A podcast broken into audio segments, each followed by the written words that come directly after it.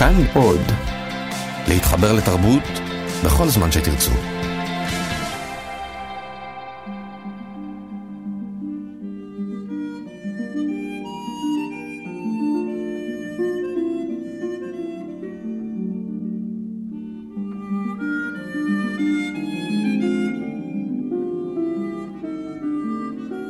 האי ברחוב הציפורים. תסכית בהמשכים מאת אורי אורלב. ביימה יעל רבון.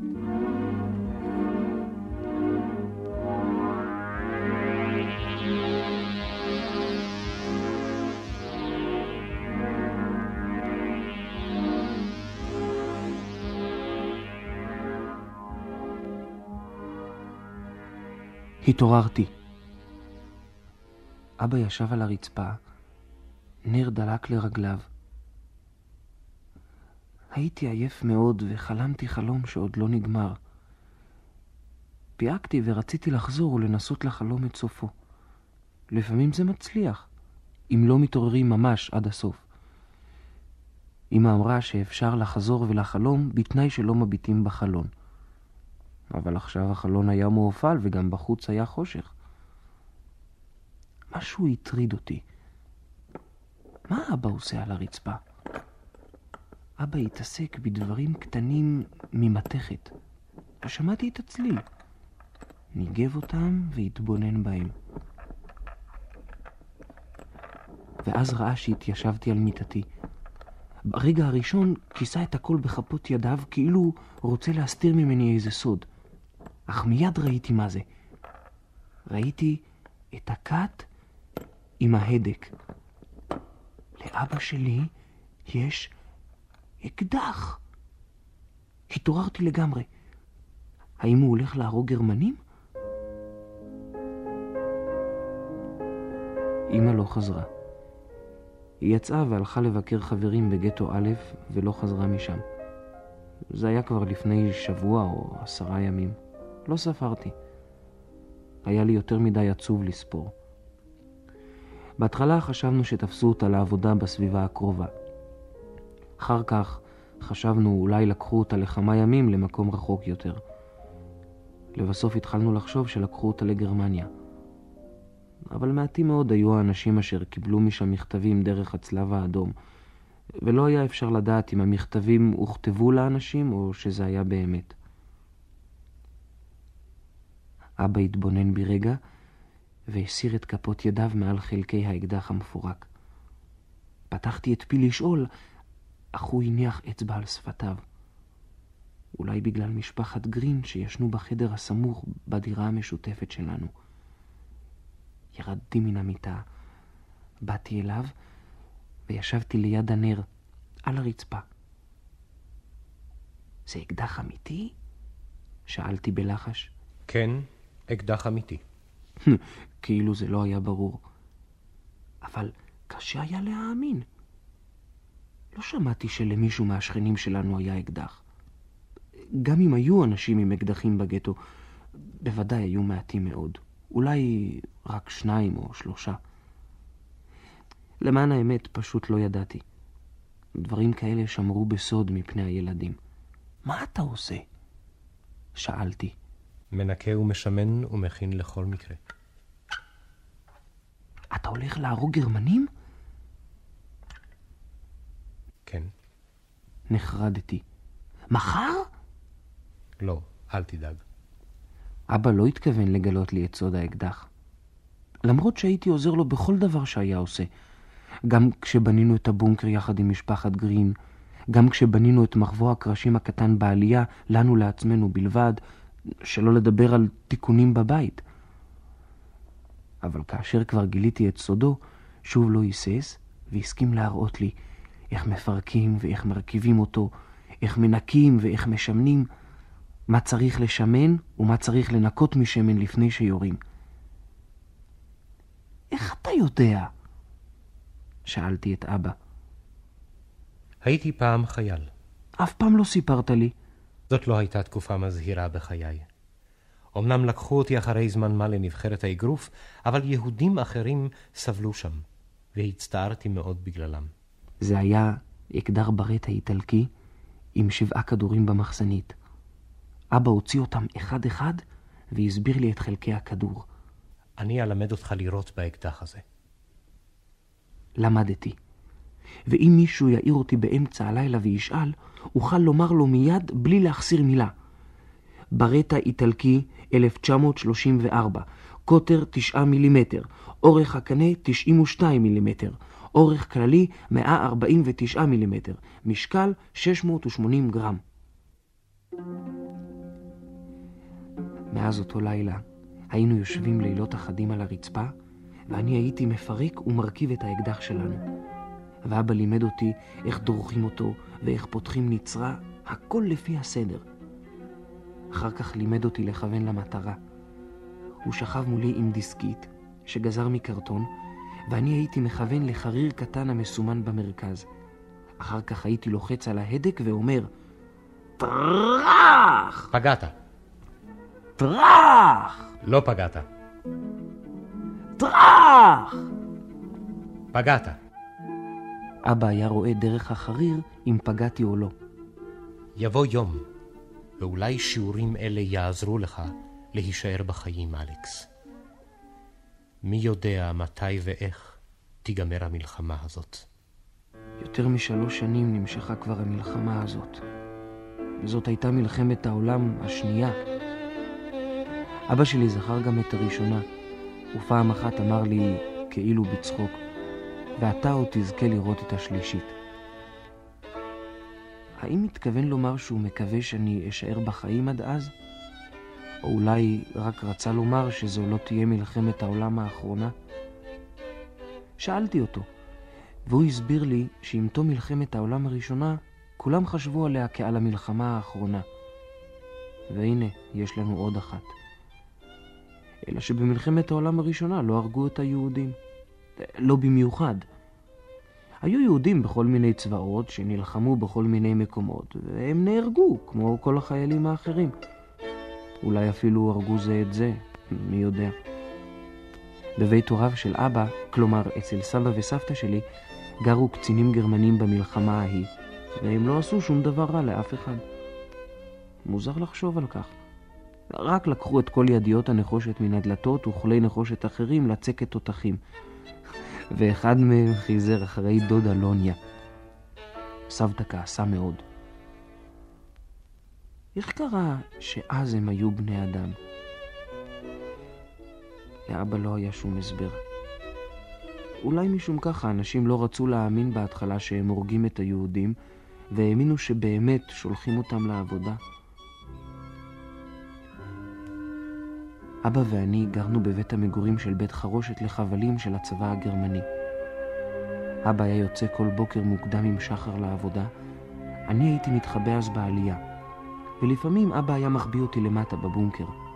הכל לפי השמועות שהגיעו לאוזנינו. לפעמים היה מגניב אותי דרך חורים מוסווים למחסן של בית החרושת למטה. אז הייתי הרבה יותר קרוב אליו, וגם לא השתעממתי כל כך. ברוך המחסנאי לימד אותי לקשור קשרים בחבלים דקים ובחבלים עבים, והיה מדבר איתי על כל הדברים שבעולם. בטוח שברוך הזקן היה חכם כמו שלמה המלך. אבל גם לברוך לא סיפרתי מילה אחת על האקדח. אבא השביע אותי. שום גרמני לא העלה בדעתו אף פעם שלאחד היהודים בבית החרושת או ברחוב יש נשק. מעולם לא חיפשו נשק אצלנו. גם כאשר היו אוספים אנשים ולוקחים אותם למגרש המשלוחים כדי להעלותם לרכבות ולשולחם למחנות עבודה כביכול. ברוך הזקן היה מבשל תה בקומקום חשמלי קטן והיה שומר על המחסן. הוא היה רושם את חבילות החבלים שהיו מכניסים פנימה, ורושם את החבילות שהיו לוקחים מן המחסן. הייתה באה מכונית עם חייל גרמני, ושני סבלים של בית החרושת והיו מעמיסים את החבילות. כשהיה בא הגרמני הצהוב, הוא היה מכבד את ברוך בסיגריה. אבל ברוך לא כיבד אותו בתה. כשהיה בא הגרמני הג'ינג'י, הוא היה צועק עליו ומכריח אותו לסחוב יחד עם הסבלים. גם היה בועט בו. כאשר היו מסתלקים, ברוך היה מנגב את הזיעה מעל פניו ומתיישב בהנחה. אחר כך היה ממשש את רגלו השמאלית מן הצד הפנימי, למטה, מעל הנעל, וממלמל משהו לעצמו. פעם אחת שאלתי, כואבת לך הרגל, אדון ברוך? הוא הציץ בי, ואחרי היסוס הפשיל את שרוול מכנסיו. ראיתי שם סכין מטבח גדולה ורחבה תקועה בנעלו. יבוא יום, וגרמני אחד לפחות ישלם לברוך הזקן את החשבון. גם ל... אמרתי ועצרתי בלשוני. ידעתי שכמעט, כמעט גיליתי את הסוד. אה, אה, גם, גם אני הייתי רוצה סכין כזאת, אמרתי לבסוף. אתה עוד קטן לדברים כאלה, אבל כשתגדל, תדע מה לעשות. לא היה כל כך פשוט להרוג גרמני. אם כי זה לא היה קשה. פשוט, שום גרמני לא היה מעלה בדעתו שמישהו יכול להרוג אותו כאן. לגרמני שהיה בא למחסן היה רק אקדח סגור בנרתיק אור על חגורתו. היה עליו לפתוח את הנרתיק ולשלוף אותו משם. עד אז כבר היה ברוך תוקע בו את הסכין. מאחור למשל. אמנם זה לא כל כך אבירי, אבל אבא אמר שלגבי הגרמנים בטלים ומבוטלים כל חוקי האבירות. אפילו רק מפני שהם הפרו את כולם ראשונים. בדיוק כמו ברוך הזקן, גם אבא לא יכול היה להשתמש באקדחו. רק דיבר על היום שיבוא. מפני שאם היה מישהו פוגע בגרמני בבית החרושת, או ברחוב שלנו למשל, היו הגרמנים הורגים הרבה אנשים, נשים וילדים, ללא הבחנה, כדי להפחיד את כולם וכדי שאיש לא יעז לעשות זאת שוב. פעולת הרתעה קראו לזה. ובאמת, איש לא העז. איך אפשר לקחת אחריות כזאת לחיי אנשים רבים כל כך, מפני שהתחשק לך להרוג גרמני אחד? אבא אמר, אנחנו לא בטוחים שהשמועות נכונות, וכי לוקחים מכאן את כל היהודים להרוג אותם במחנות. ברוך אמר, כבר בטוחים. אני בעצמי דיברתי עם הבחור שברח משם. הרי סיפרתי לך. ברוך, אם אתה יודע, אז מדוע אתה לא עושה שום דבר? יש לי תפקיד. אני שומר על הבן שלך.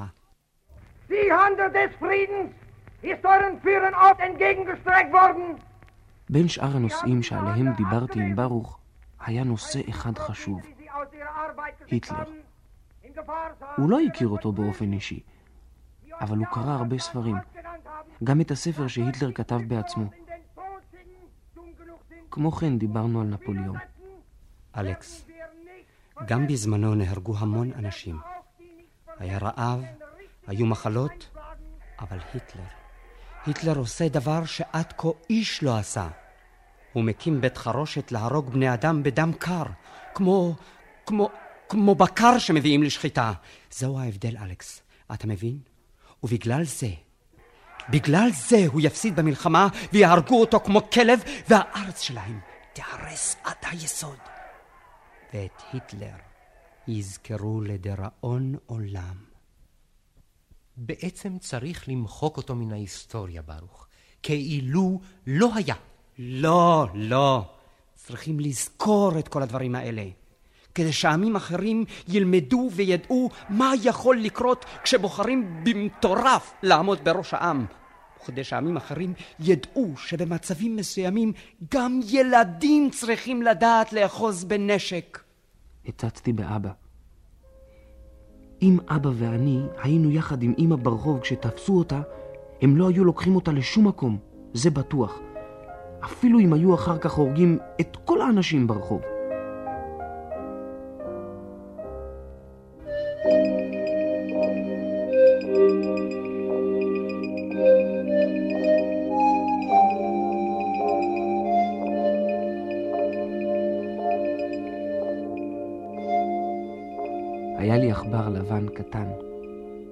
היחיד שנשאר אחרי שמתו כל העכברים הלבנים שגידלתי בבית. כלומר, לא בבית מלפני המלחמה, בבית שהיה לנו בגטו, עוד לפני שהתחילו לקחת את האנשים. יש אנשים ששונאים עכברים. יש כאלה שממש פוחדים מהם. אבל לגדל עכבר לא שונה הרבה מלגדל חתול או כלב או ציפור. רק שהעכבר קטן, אוכל מעט, ולא גורם שום טרדה, אם יודעים איך לטפל בו. ברוך הזקן, למשל, הודה לפניי שהוא שונא עכברים. הוא לא הודה מיד. בהתחלה אמר לי שלא כדאי להביא את העכבר שלי כשאני בא להסתתר אצלו במחסן. אמר שהעכבר יברח ולא אמצא אותו בין החבילות. אמרתי לו שהוא בא אליי כשאני שורק לו. אני יכול להראות לו. הוא ממש נבהל. לא, לא, לא, לא, לא, לא. לא, לא, תפסיק, מה איתך? מוזר, הוא לא פחד מהגרמנים. אחר כך אמר שהעכברים האפורים יחסלו את העכבר שלי. לא ראיתי שם אף פעם עכברים אפורים. הוא טען שהם גרים בחורים ברצפה. למה שיחסלו אותו? מפני שהוא לבן. ואולי דווקא יתיידדו איתו? אז לא תראה אותו יותר. הוא, הוא ימצא לו שם נקבה ולא יחזור. אבל אולי הוא נקבה. אז ימצא לו זכר. טוב, הייתי משאיר אותו בבית. קראתי לו שלג. בבוקר הייתי מסביר לו שאני אחזור עם אבא מאוחר בערב, שלא ידאג. אבא צחק כשאני מדבר אל עכבר. אמרתי לו, תמיד הייתם מדברים אל רקס. רקס היה הכלב שלנו, שלקחנו אותו לגטו והוא מת מזקנה. אבא הניח לי בעניין העכבר. הוא גם לא היה סתם עכבר, הוא היה עכבר חכם מאוד. למשל, הוא לא מת כשכל העכברים האחרים בכלוב קיבלו איזו מחלה ומתו. אבא אמר שזה חיסון ולא חוכמה. בכל אופן, הוא תמיד התנהג קצת אחרת מכולם. הבחנתי בכך עוד לפני שנשאר אחרון בכלוב. אני לא יודע בדיוק מה הייתי עושה בלעדיו ימים שלמים, מהבוקר השכם ועד החשיכה, לבד במחבוא שלנו בעליית הגג או למטה בבונקר. כמה אפשר לקרוא? גם לא תמיד הביא לי אבא ספרים חדשים שמצא בדירות העזובות. אפשר לקרוא ספרים יפים פעמיים או שלוש, כמו רובינזון קרוזו למשל, או המלך מתיה, אבל אי אפשר לקרוא כל יום, כל היום. אז הייתי משחק עם שלג. למשל, הייתי מחביא את האוכל שלו באיזה מקום ונותן לו לחפש. הוא למד את השריקה של תחילת המשחק. הוא היה מתחיל להסתובב, לרחרח, בסוף הוא היה מוצא. כמעט תמיד. ואם לא הייתי מחביא את כל האוכל בבת אחת, הוא לא יתעצל לחזור על כך פעם אחר פעם. היה נדחף עמוק תחת כריות וסמרטוטים.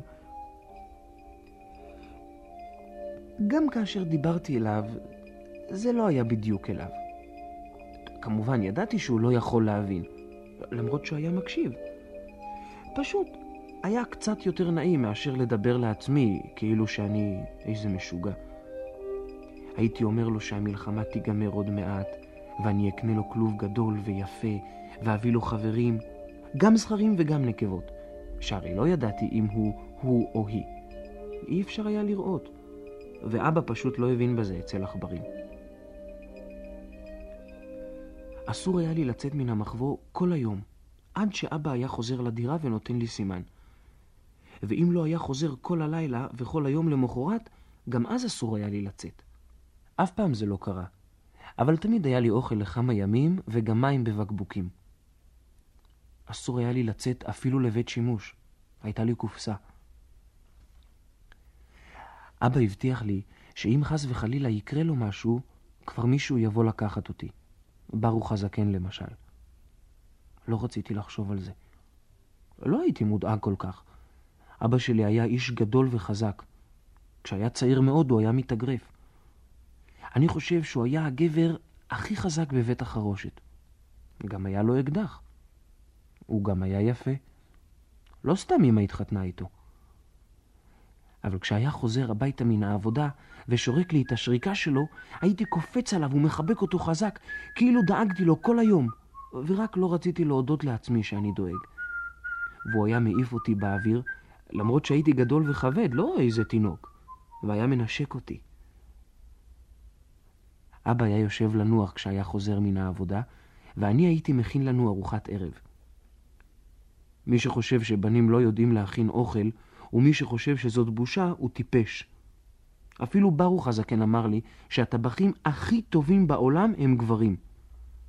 סיפרתי לו שאני מכין לאבא תה וחביתה ומבשל תפוחי אדמה לשנינו. אלכס, תזמין אותי פעם לארוחה אצלכם. הזמנתי אותו. הוא באמת בא. הוא הביא איתו נקניק ולחם אחר, לא זה של בית החרושת. אני הכנתי תה ותפוחי אדמה. לא היו אז ביצים אצלנו ולא יכולתי להראות לו איך אני הופך חביתה באוויר. אבל הוא האמין לי שאני יכול. אבא העיד. ורק לא שמנו את שלג על השולחן כמו שהיינו נוהגים תמיד. והוא צפצף שם בקופסה שלו. קצת ריחמתי עליו.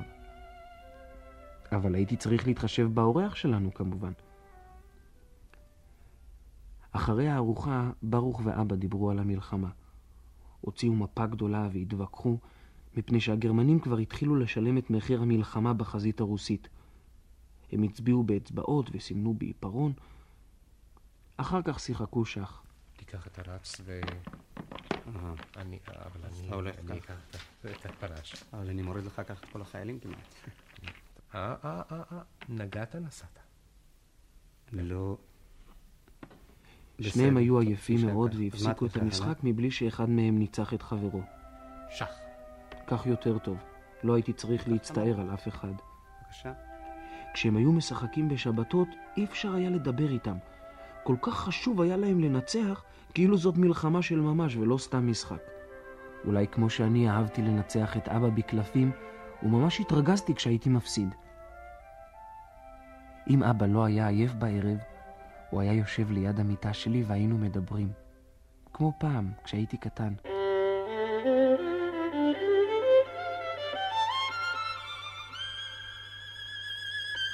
אני זוכר פעם, כשהייתי הרבה יותר קטן, הייתה לנו מריבה גדולה מאוד. זה לא התחיל בכוונה. אני חושב שדיברנו עליו ועל אימא, או, משהו כזה. ואז אבא שאל אותי מה אני חושב. מה הייתי אם הוא היה מתחתן עם אישה אחרת? טוב, הייתי קצת אחר, אמרתי לו, מפני שאצל אימא היה לי אבא אחר, ואצל אבא הייתה לי אימא אחרת. ברגע הראשון אפילו לא שמתי לב שבעצם אני מדבר על שני ילדים שונים, כאילו כל אחד חצי ממני. עוד לא תפסתי שזה לא יכול להיות. לאט לאט הבנתי שאבא מתכוון להגיד שאני לא הייתי נולד. אם הם לא היו נפגשים ולא הייתי נולד בדיוק באותו הזמן שבו נולדתי, לא הייתי קיים. ואז רבנו, ולא רציתי לדבר איתו בערבים. עד שהבטיח שלא יתחיל שוב עם הנושא הזה. היום אני כבר לא מתרגז. אבל גם היום אני לא יודע להסביר או להוכיח. נדמה לי שבכלל אי אפשר. פשוט, אני יודע שבכל מקרה הייתי קיים. הייתי נולד. אולי היו לי הורים אחרים והייתי נראה אחרת, אך הייתי אני עצמי. אולי לא עכשיו, אולי בזמן אחר, נאמר אחרי המלחמה. לא היה כל כך רע להיוולד אחרי שכל זה ייגמר. אמא התערבה ואמרה שיכולתי להיוולד ילדה. נכון, לא חשבתי שזה סותר. רק קצת הצחיק אותי לחשוב על זה. ובעניין השם, אבא אמר שיכלו לקרוא לי אלכסנדרה במקום אלכסנדר. אבל קראו לי אלכס. לא היו יכולים לקרוא לי אלכסה. זה שם מצחיק. אמא אמרה לאבא שהוא מציק לי. היא אמרה שאם אני מרגיש ככה, אז זה נכון. שום איש לא יכול להוכיח את ההפך. ואם אבא מרגיש כמו שהוא מרגיש, אז גם זה נכון. אלה דברים שאין מה להתווכח עליהם. אפשר רק לספר מה מרגישים. אולי משום כך הייתי לצידה של אמא גם בעניין הציונות. אבא לא הסכים איתה. לפני המלחמה הוא סירב שניסע לפלסטינה. הוא הרגיש את עצמו כאן, בפולניה, בבית. אמא לא. את רגישה מדי. רק מישהו מעקם את האף, תכף את חושבת שזה בדיוק עלייך. אז מה אם את יהודייה? יש גם פרוטסטנטים, לותרנים, מוסלמים. זה בכלל לא דומה. היו להם ויכוחים ומריבות, גם כשזה כבר לא היה משנה. כי עכשיו ממילא אף אחד לא היה יכול לנסוע לפלסטינה. אני לא כל כך זוכר מה אמא הייתה אומרת. זה גם היה מסובך מאוד. מין ויכוח שהיו מתווכחים בלי סוף. לפעמים באמת ולפעמים בצחוק. למשל, אבא אמר פעם, מי זה ציוני? נו, מי? זה היהודי העשיר ששולח את היהודי העני לפלסטינה. בפעם הראשונה גם את אמא זה הצחיק. אותי לא. היו צריכים להסביר לי את הבדיחה. אבל אחר כך, כל פעם כשאבא אמר את הבדיחה הזאת, אמא התרכזה. אבא תמיד אמר שכולנו בני אדם. לא חשוב מה צבע העור, איזה אף גדל על הפרצוף, או באיזה שם מכנים את האלוהים. אז מה זה חשוב? איפה חיים? כאן או בהונולולו? נראה לי נכון. אלא שאימא הייתה נאנחת ואומרת, אה, הלוואי שזה היה ככה.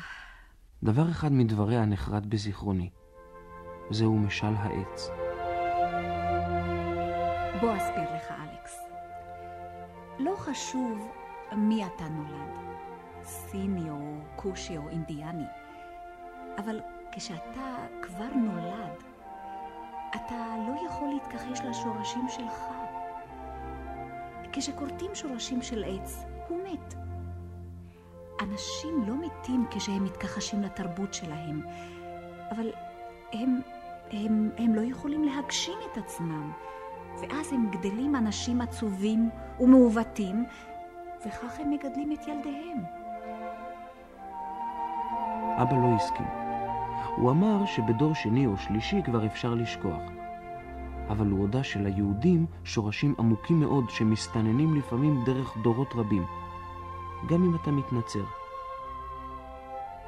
האם אבא רצה להתנצר? אה, אני לא חושב. זאת הייתה פחדנות ואבא לא היה פחדן. ולכן אמא רצתה להגר לארץ ישראל. החברה הפולנית התנכלה לשורשיה. אני הייתי לצידה של אמא רק מפני שהיא הייתה לצידי. לא הייתי כל כך בטוח שהיא צודקת. אבל היום אני יודע שצדקה.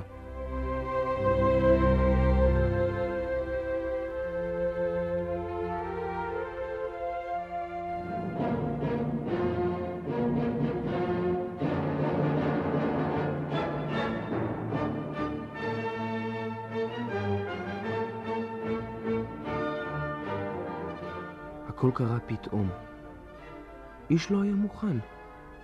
לא היו שמועות, ואף אחד מבין המנהלים הפולניים של בית החרושת לא רמז שום רמז. אולי גם הם לא ידעו.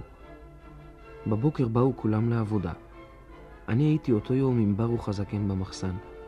שלג נשאר בבית, ורק מזל שהשארתי לו את הקופסה פתוחה.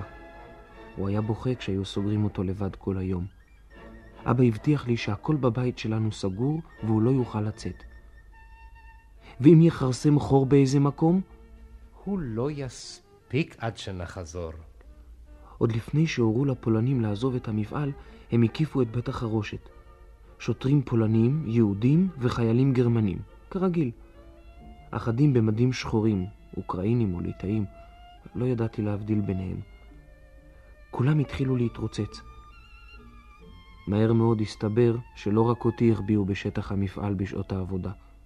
היו שם עוד ילדים. איש לא ידע מה לעשות. לנסות לברוח? זה נראה בלתי אפשרי. אבל היו המעברים דרך הפרצות מדירה אל דירה ועל הגגות. אבל לפני שהחלטנו לברוח כדי להסתתר בבית המגורים במחבוא שלנו או בבונקר, נשמעו יריות. מישהו הלשין. מישהו גילה להם את המעבר. למי הם ירו?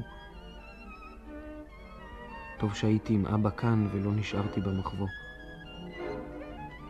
לומר את האמת, יותר מכל פחדתי שיקחו את אבא ואני אשאר לבד בעליית הגג או למטה בבונקר. אמנם אבא הבטיח לי שהוא יחזור אחרי יום או יומיים, סיפרתי כבר על כך. אבל אם לא יחזור, הרי גם אמא אמרה שתחזור. ברוך, ברוך, סלקציה. ידעתי את פירוש המילה הזאת. אוספים את כל האנשים במקום אחד, בחצר סגורה למשל, ואז כולם יוצאים אחד-אחד דרך השער. שם עומדים הגרמנים, ובעל בית החרושת הגרמני ושותפו הפולני, וגם שוטרים. הם בוחרים מי יישאר ומי יישלח. לילדים ולזקנים לא היה כמובן שום סיכוי. גם לאנשים צעירים שהלכו עם ילדיהם. אני לא הולך. אני מתחבא.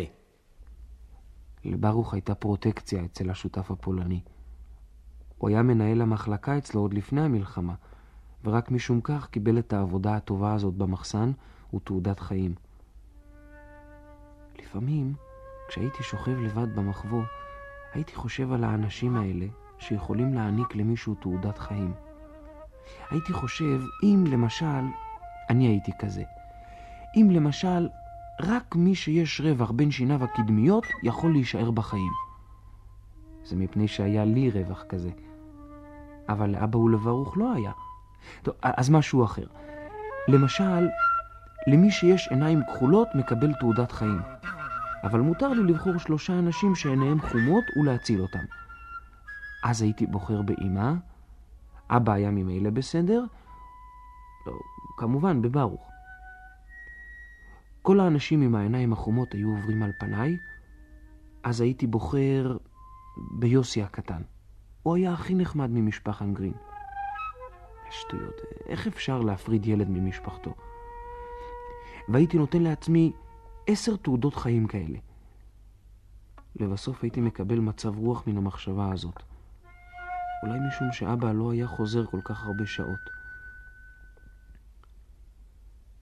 מה הרגיש השותף הפולני כשסידר לברוך הזקן את העבודה, למרות שהיה זקן? פשוט מתוך ידידות ישנה. ברוך באמת היה זקן, אבל היה עדיין בריא וחזק ועשה את העבודה שלו בנאמנות. ברוך הזדחה לתוך המחבוא שלי, בין החבילות, והמתין לאבא שיחליט מה הוא עושה. אבא לא ידע מה להחליט. אבא ידע שיקחו אותי, ואולי אפילו ייקחו אותי ממנו כדי שיישאר לעבוד. ואם יתנגד, ממילא שום דבר טוב לא יצמח לי מזה. אז אבא החליט שגם הוא מסתתר. הזדחלנו שלושתנו בין החבילות, ואבא משך מבפנים חבילת חבלים גדולה וכבדה כדי לחסום את הפתח.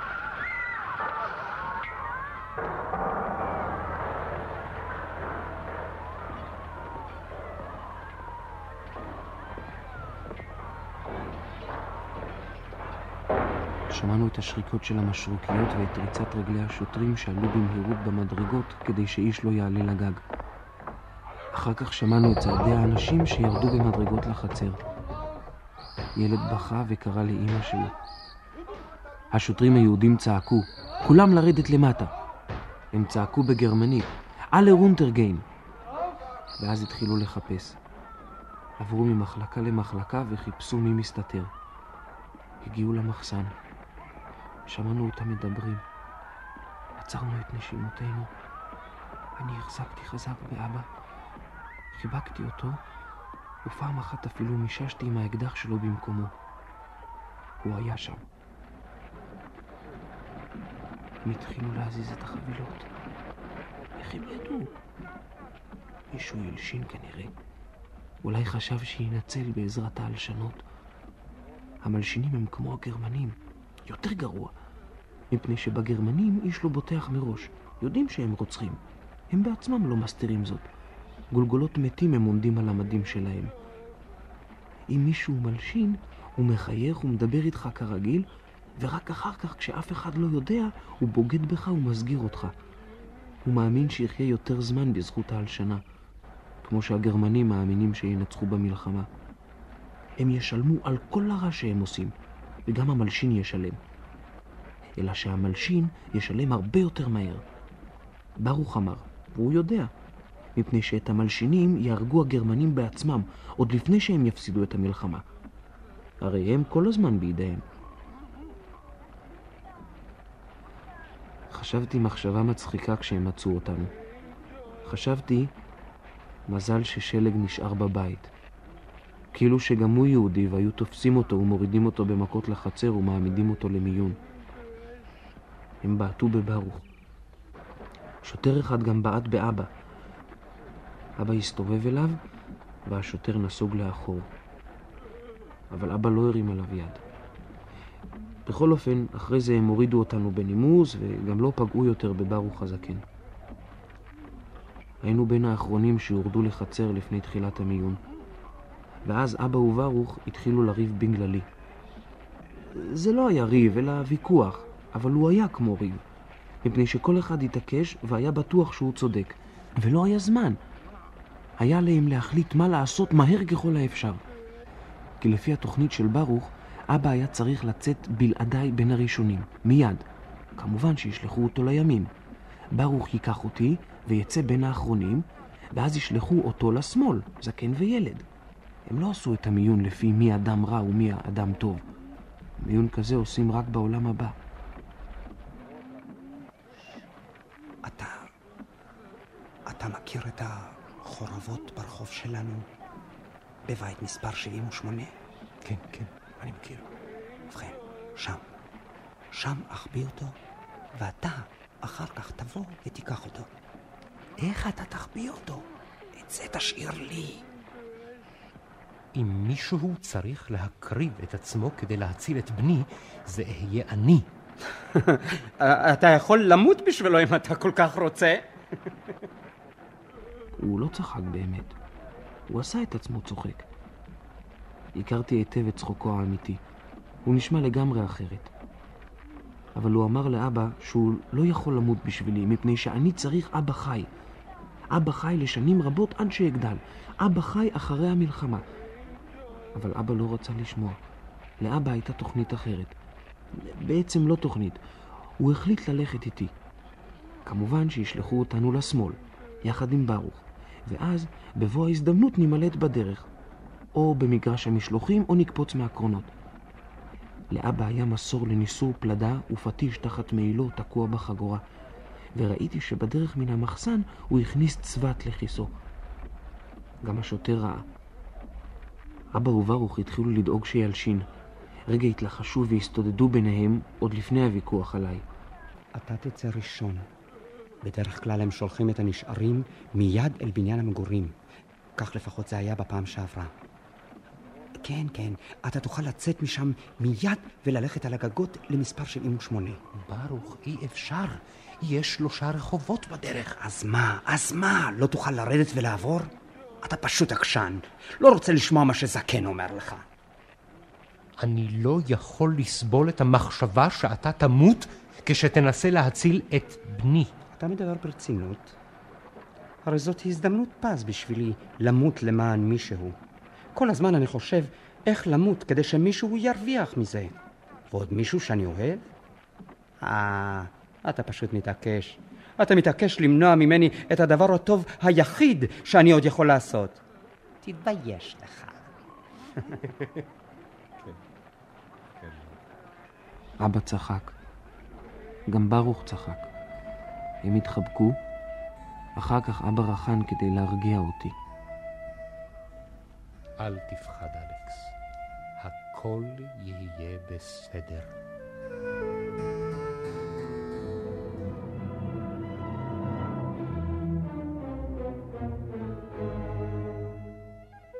הגרמנים לא ערכו שום מיון. בא השותף הפולני ולחש על אוזנו של ברוך. מחסלים את כולם. שוב דאגתי. לא אוכל לחזור ולקחת את שלג.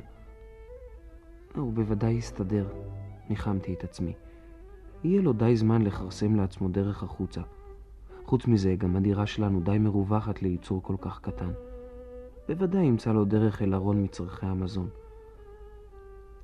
ואז השוטר שמצא אותנו, ושאבא קצת הפחיד אותו, לחש משהו על אוזנו של הגרמני. הגרמני חייך והם עצרו את אבא. ברוך משך אותי בכוח קדימה ויצאנו שנינו. באמת לא עשו מיון. כולם עמדו בחוץ בקבוצה גדולה אחת.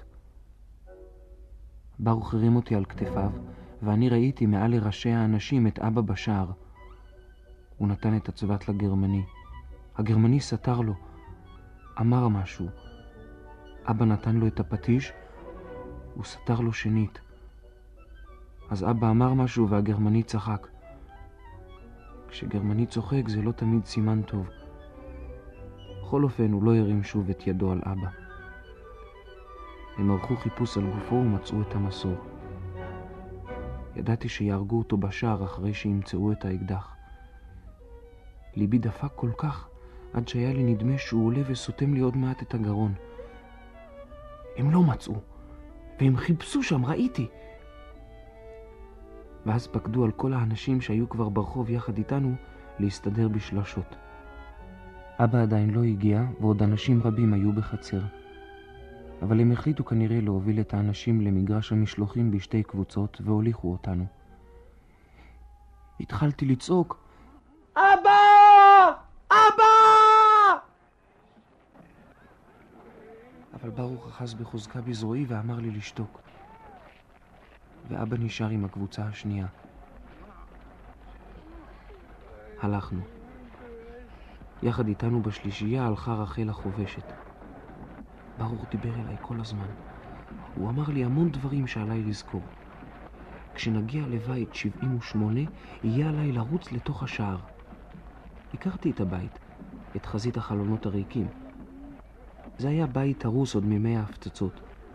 לא היה שם דבר שלם בפנים, רק קירות הרוסים וקטעי רצפה תלויים, וערובות מזדקרות. הוא ידחוף אותי ברגע הנכון. הוא הבטיח לי שאבא יבוא אחריי, או שיברח עכשיו, או שיגיע מאוחר יותר, בעוד יומיים, שלושה. על כל פנים, עליי להישאר שם ככל שאוכל, אפילו חודש, אפילו שנה שלמה. אתה ילד חכם, אלכס, ואתה תסתדר. אם באמת מחסלים את כולם, אין לילדים שום סיכויים. קשה מאוד לזרוק ילד מרכבת נוסעת, במיוחד אחרי שלקחו מאבא את הכלים. אם אי אפשר לפרוץ פתח נמוך, צריך לקפוץ מלמעלה, מן החלון הקטן. אחר כך הסביר לי דבר שידעתי מזמן. שבבית ההרוס יש פרצה צרה המובילה למערכת מרתפים. פרצה צרה מאוד, רק ילד יכול להידחק פנימה. היה לאבא עוד משהו, לחשתי. אני יודע, אני יודע. ראינו שהשוטר הבחין כשאבא לקח את הצוות, וזה אצלי. איך אבא יקבל אותו חזרה? שאלתי בדאגה. אתה תיתן לו, אלכס. קינאתי בראשי. רוץ ישר אל הפרצה וייכנס עמוק, עמוק, עמוק ככל שתוכל. אל תפחד. אלכס, אל תפחד. אה, יש לך פנס בתרמיל. ברוך תכנן כנראה כבר מזמן את תוכנית הבריחה שלי. חשבתי על כך יותר מאוחר. באותו הרגע לא חשבתי שום דבר. הוא המשיך לדבר. ניסה להדריך אותי איך עליי להסתדר, איך לחפש אוכל, אבל אני לא שמעתי שום דבר. רק ראיתי את אבא בשער ואת הגרמני מרים אליו את ידו. וכל הזמן חשבתי על האקדח שהיה עכשיו תלוי בתרמילו של ברוך על כתפי. ואז הוא דחף אותי פתאום.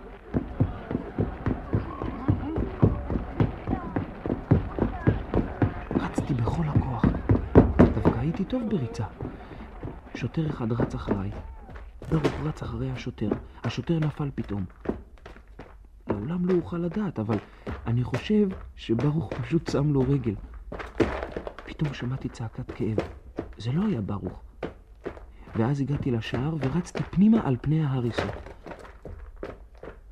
נדחקתי לתוך הפרצה הצרה. מעולם לא העמקנו להיכנס אל המרתפים האלה כשהיינו משחקים כאן מחבואים לפני הגירוש. לכל היותר היינו נדחקים בפרצה ונשארים ליד האור. החושך בפנים הפחיד אותנו עד מוות. חשבנו שמלא שם רוחות של מתים. אלה היו צעדי רודפיי. שמעתי לבנים מידרדרות וצעקות בגרמנית. הוא כאן! לא, שם, בצד! לא היססתי. בגישוש זהיר ירדתי כמה צעדים לאורך הפרוזדור הראשי של המרתף. בכל זאת, לא נכנסתי עמוק. פשוט ישבתי, פתאום. הייתי מבוהל מאוד, אבל אז נזכרתי שיש לי אקדח. פתחתי את התרמיל, ובאצבעות רועדות חיטטתי בפנים. בקבוק מים, לחם, פנס כיס, השארתי אותו בפנים. משהו רך בנייר, ריבה ומרגרינה. מיד בהתחלה הרגשתי בנרתיק האור של האקדח, ברצועות. שלפתי אותו מן התרמיל, פתחתי את מעילי ותליתי אותו מעל הצוואר שלי. אחר כך שיניתי את דעתי. הוצאתי אותו מן הנרתיק והכנסתי לכיס. הוא היה גדול מדי. אז חתכתי חור בתחתית הכיס במעיל בעולרי, ותקעתי בחור הזה את הקנה. עכשיו האקדח לא בלט החוצה מהכיס. הייתי מרוצה. העיסוק הזה הרגיע אותי, למרות שהם היו עדיין בחוץ, קרוב. עשיתי ניסיון. קמתי על רגליי. נניח שהם נכנסים. הכנסתי את היד פנימה לשלוף את האקדח, ואז שמעתי כאילו את אבא אומר, כמו בשעת האימונים שלנו בבית החרושת, העיקר ההפתעה. הם לא מעלים בדעתם שיש לך נשק. המתן. מקרוב תפגע יותר טוב. ואם הם צועדים זה אחרי זה, תשחיל את שניהם. המילה הזאת, תשחיל, הצחיקה אותי. כמו חרוזים שמשחילים. האם אמא... האם אמא ידעה על האקדח? היא בטח לא הייתה צוחקת, מפני שכל הדברים האלה לא הצחיקו אותה אף פעם. היא שנאה ספרים על מלחמות שאני ואבא אהבנו. היא שנאה אפילו את הספר באש ובחרב, הספר היפה ביותר בעולם. אמא אמרה שהוא כל כך אכזרי, אבל רק בגלל זה היה מותח לקרוא. שלפתי את האקדח ודרכתי אותו במהירות. כיוונתי אותו לפניי. אם הם היו נכנסים, האור היה מאחוריהם, והייתי רואה את הצלליות שלהם. זה היה לטובתי. ואז נזכרתי שהם בכלל לא מסוגלים להידחק במעבר שבו נדחקתי פנימה, אלא אם כן ירחיבו את הפרצה.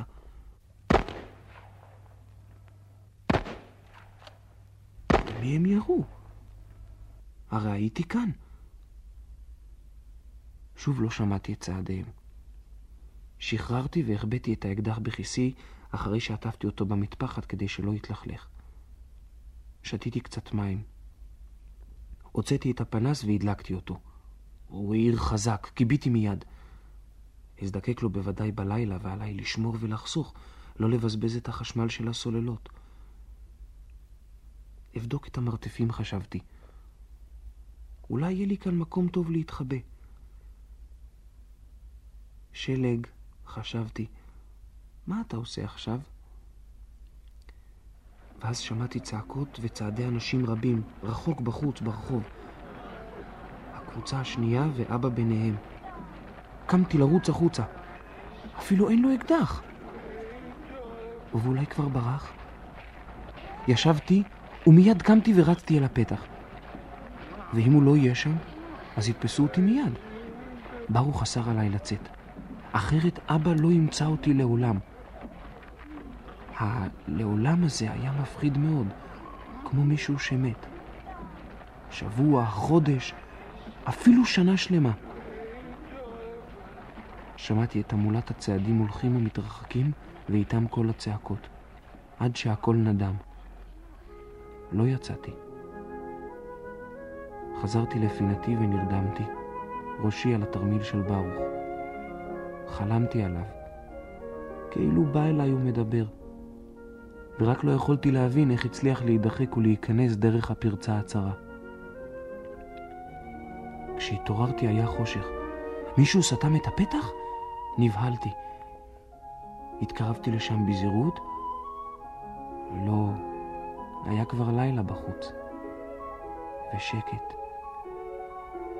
יכולתי לשמוע את רחש החיים מן הצד האחורי של הבית, בצד הפולני.